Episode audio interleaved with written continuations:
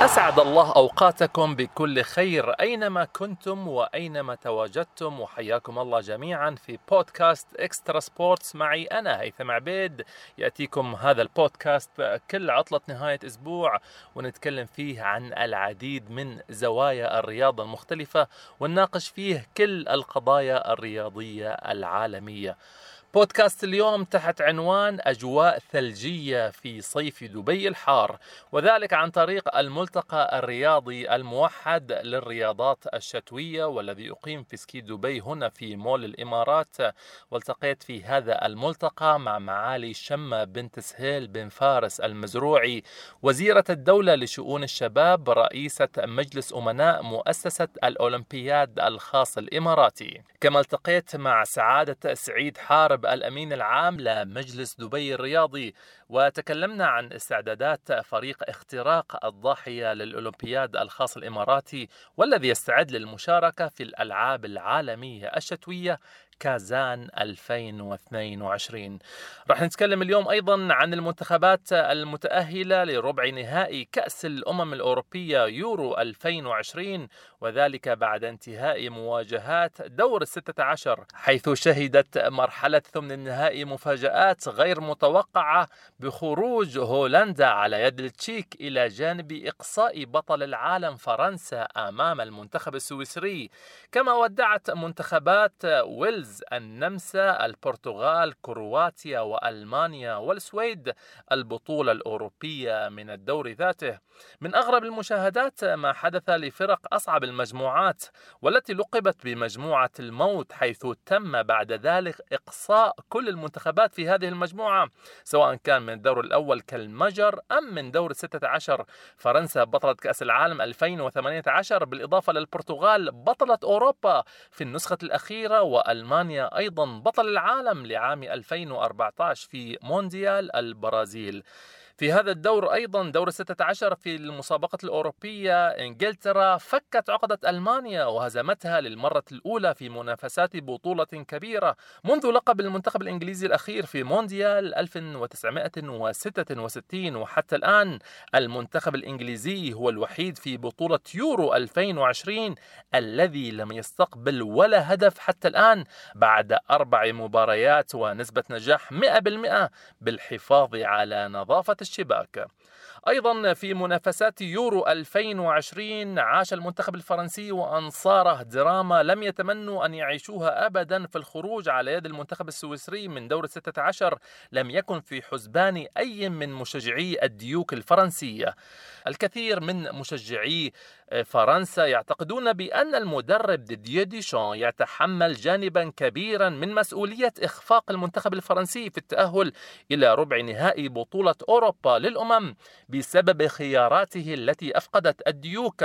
التوازن ومكنت أيضا المنتخب السويسري من العودة والتعديل في تسع دقائق أخيرة من هذه المباراة ثم التأهل بفضل ركلات الترجيح. بالمناسبة رغم حصول فرنسا على كأس العالم 2018 وأيضا الحلول في المركز الثاني في يورو 2016 بعد البرتغال ديدي ديشان يواجه عاصفة من الانتقادات حملته مسؤولية خيبة الأمل الكبيرة والتي جعلت فرنسا تغادر البطولة سريعا. ويلام ديشان على عدم اعتماد رسم تكتيكي واضح منذ بداية المسابقة. الأوروبية إذ تعمد تغيير طريقة اللعب بشكل متواصل وأربك توازن المنتخب الفرنسي وعلى الرغم من أنه كان يميل بشكل متواصل إلى تعزيز الجوانب الدفاعية إلا أن فرنسا اهتزت شباكها في ثلاثة مباريات متتالية كما أنهت البطولة بقبول ستة أهداف.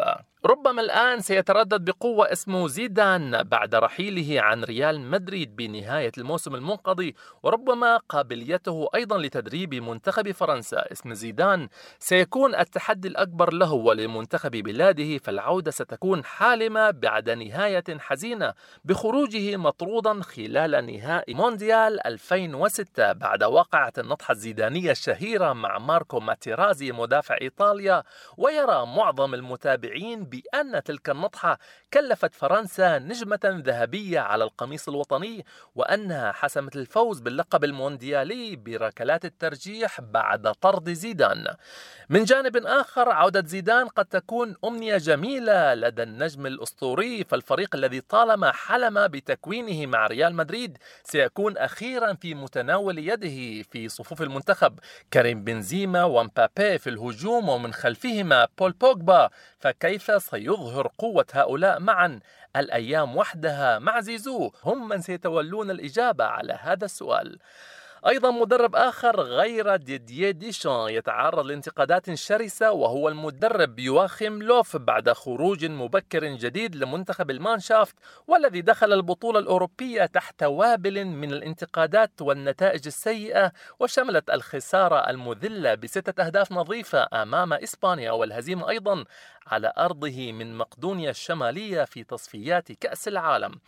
ومن الأسئلة التي دارت في عقول كل مشجع ألماني هل عناد لوف هو الذي حول بطل العالم أربع مرات وبطل أوروبا ثلاثة مرات من فريق مدجج بالمواهب إلى فريق يلعب بحالة فنية متهالكة ويظهر بشكل سيء وغير مطمئن؟ وحقق لوف خلال مسيرته مع المنتخب الألماني لقبين هما مونديال 2014 ولقب كأس القارات بعد ذلك وهو الذي جعل المنتخب الألماني واحدا من أقوى أقوى المنتخبات في كرة القدم خلال السنوات الماضية والذي نادرا ما كان يخرج من الدور الثاني أو دور المجموعات إلا أن خروجه من الدور الأول في مونديال 2018 ومن دور الستة عشر في يورو 2020 كان نهاية غير سعيدة للمدرب الألماني. وجاء تعاقد الاتحاد الألماني لكرة القدم مع المدرب هانز فليك ليقوده بعد نهاية فترة يواكيم لوف وتحديدا بعد بطولة يورو 2020 خبرا سارا لمشجعي المانشافت. لأن هذا المدرب يمتلك أرقاما مخيفة من شأنها أن ترعب كل منتخبات أوروبا والعالم في السنوات المقبلة نظرا لأن ما فعله مع فريق بايرن ميونخ الألماني خلال فترة قصيرة مثيرا للإعجاب. فهانز فليك منذ توليه تدريب البايرن في الثاني من نوفمبر في عام 2019 خلفا للكرواتي نيكو كوفاتش قاد النادي البافاري في 86 مباراة وحقق 70 فوزا مقابل تسعة تعادلات وسبع خسارات فقط مما يعني بأن نسبة فوز فليك هي 81% ونسبة خساراته لا تتجاوز الثمانية بالمئة وهي أرقام تؤكد بوضوح القوة التكتيكية لهذا المدرب الذي من الممكن أن يصنع ثورة في منتخب المانشافت. ويكفي بأن فليك قد حقق السداسية التاريخية والتي تضمنت البوندسليغا وكأس ألمانيا ودوري أبطال أوروبا إلى جانب بطولات كأس العالم للأندية والسوبر الألماني والسوبر الأوروبي وهو إنجاز لا يحظى به إلا أفضل المدربين في العالم. ولعل هذا ما جعل الصحف والمواقع الرياضية الألمانية تجمع على أن هانز فليك هو الرجل المناسب في المكان المناسب ولا أحد غيره طبعا يستحق قيادة منتخب ألمانيا في السنوات القادمة. ومن يدري لعل لا أحد غير فليك أيضا يمكنه منح ألمانيا فرصة التتويج بكأس العالم لعام 2022 في قطر والتتويج بيورو 2024 على الأراضي الألمانية. خلال الأيام المقبلة أيضا ينطلق الدور ربع النهائي عن المواجهات التالية في اليورو 2020 سويسرا أسبانيا بلجيكا إيطاليا التشيك الدنمارك إلى جانب أوكرانيا إنجلترا. والمنطق يقول بأن إيطاليا ستواجه إنجلترا في النهائي وسيفوز الطليان ببطولة يورو 2020 إلا أنه في بطولة بعيدة كل البعد عن المنطق فإن أوكرانيا أو الدنمارك ستواجه سويسرا وأحد هذه الفرق الثلاثة ستفوز بيورو 2020 سنعود أيضا من القارة الأوروبية إلى أجواء ثلجية في صيف دبي الحار وهو الملتقى الرياضي الموحد للرياضات الشتوية والذي أقيم في سكي دبي. والتقيت في هذا الملتقى مع معالي شمة بنت سهيل بن فارس المزروعي وزيرة الدولة لشؤون الشباب رئيسة مجلس أمناء مؤسسة الأولمبياد الخاص الإماراتي. وكلمتني عن هذا الملتقى واستعدادات الفريق الإماراتي للألعاب العالمية الشتوية كازان 2022 اليوم آه، أنا سعيدة أولا وجودي آه، هني. أشوف الفريق المشارك في كازان 2022 آه، من فريق الأولمبياد الخاص وأيضا الرياضيين الموحدين اللي هم من مجموعة متزلجي الإمارات بدعم الاتحاد الرياضات الشتوية في دولة الإمارات. جميل أن نشوف في دولة الإمارات بأعلى المعايير المنشآت الرياضية. تهيئ وتحقق كامل إمكانيات أصحاب الهمم، اليوم نحن فخورين إن هالفريق اللي بيشارك في كازان 20 رياضي و20 رياضية في ثلاث رياضات مختلفة يقدرون يتدربون في أبو ظبي ودبي وحاليا أيضا في العين مرتين في الأسبوع بأعلى المعايير وأعلى المستويات، ونشوف دول أخرى في هاي المنطقة تي دوله الإمارات تتدرب. من الأولمبياد الخاص في دولهم؟ الواحد يفتخر إن نحن عندنا قيادة مثل قيادة دولة الإمارات. اليوم بفضل دعم مجلس دبي رياضي، مجموعة متزلجي الإمارات، اتحاد الرياضات الشتوية، سكي دبي، بكل هالشركاء، شرطة دبي، نحن قدرنا إن ندرب فريقنا بأعلى المعايير. التقيت أيضا في هذا الملتقى مع سعادة سعيد حارب الأمين العام لمجلس دبي الرياضي وتكلمنا عن استعدادات فريق اختراق الضاحية للأولمبياد الخاص وتنظيم الفعاليات الرياضية في دبي من خلال الإجراءات الاحترازية. طبعا الألعاب مستمرة والحمد لله. وفق الإجراءات الاحترازية بالتنسيق مع اللجنة العليا للأزمات. ونحن خلال الفترة الصيفية هذه يمكن عندنا فوق 129 فعالية آه، على مستوى آه، الألعاب المختلفة في دبي وخاصة في هذا المكان. يعني نحن اليوم في مكان مميز سكي دبي ونشاط متعدد وإن شاء الله عندنا أنشطة أخرى قادمة إن شاء الله. طبعا احتياجات الخاصة هذه نحن نعتبرها جزء لا يتجزأ من المجتمع ونحن حريصين إشراكهم في المجتمع وحريصين على تشجيعهم أيضا في المنافسات القادمة لأن وراهم استحقاقات آه، مهمة جدا وإن شاء الله نأمل أن يحققوا آه، تطلعاتنا وتطلعات الكل في البطولة القادمة. الحمد لله بالأمس القريب انتهت بطولة فزاع لكأس العالم. الخاصة بأصحاب الهمم ورفع الأثقال. وشفنا فعلا شفنا الحقيقة دول لأول مرة نشوفها آه، جديدة دخلت في هذه البطولة. هذا ما يعزز مكانة وثقة آه، دول العالم. يعني شفنا خمس قارات مختلفة موجودين. هذا عزز ومكانة آه، دولة الإمارات. بأنها قادرة على احتضان وتنظيم الفعاليات الرياضية في ظل الظروف وفي ظل الكوفيد اللي اعتذرت الكثير من الدول عنه. الحمد لله أيضا تطلعات الأولمبيات القادمة من خلال آه، إبراز نجومنا. فهناك مؤشرات إيجابية نأمل أن تتحقق إن شاء الله.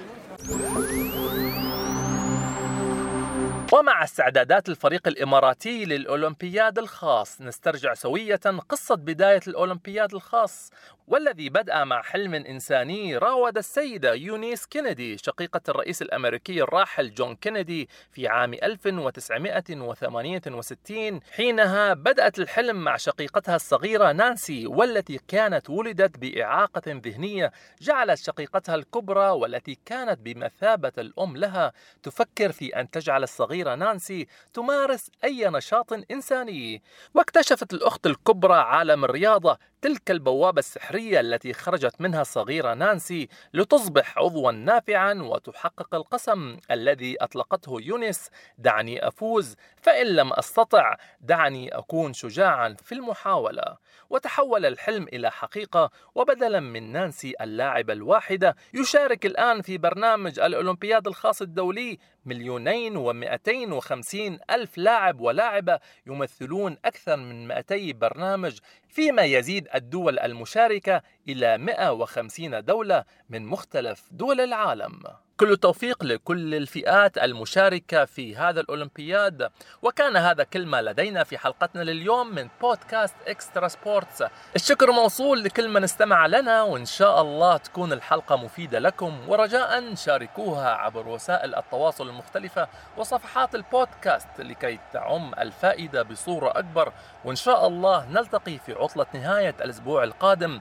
فإلى أن نلتقي تقبلوا تحيات محدثكم هيثم عبيد. إلى اللقاء.